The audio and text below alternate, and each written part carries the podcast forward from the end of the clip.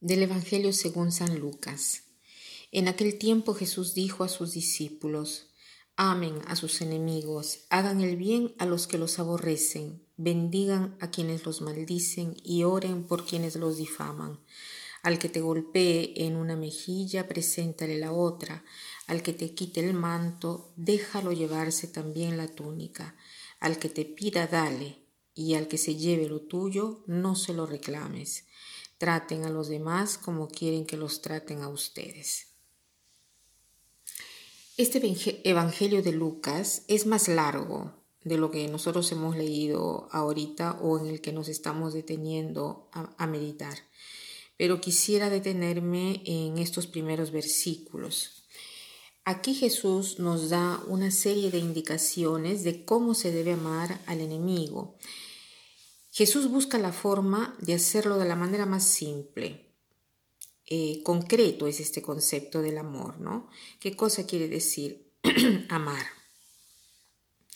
Para nosotros amar, ya sabemos qué significa mirar a Jesús, imitarlo, porque Él es el amor encarnado, el Hijo de Dios. Dios es amor y nos hace ver ¿no? A, él a través de toda su vida, cómo se ha comportado, qué cosas ha dicho, hasta el final de, de su muerte en cruz. Nos hace ver qué cosa quiere decir amar.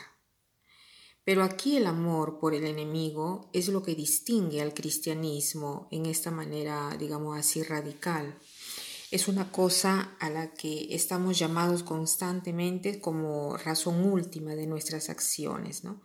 Entonces, los enemigos, ¿quiénes pueden ser? Al final no es una cuestión de saber transformar los enemigos eh, en amigos.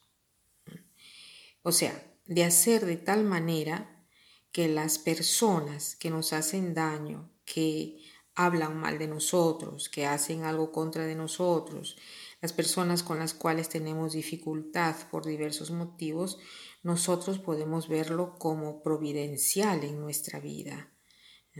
¿no? más como un obstáculo, sino como una oportunidad para crecer, para encontrar eh, diversa modalidad para relacionarnos eh, con ellos. Eh, al final, amar al enemigo quiere decir tener la capacidad de un corazón abierto, de un corazón en grado de encontrar a esa persona que nos hace daño, un corazón eh, para darle al enemigo otra posibilidad, Jesús dice, a quien te da una bofetada, dale la otra. Esto no quiere decir necesariamente que ofreciendo la otra mejilla nosotros decimos entonces pégame también aquí.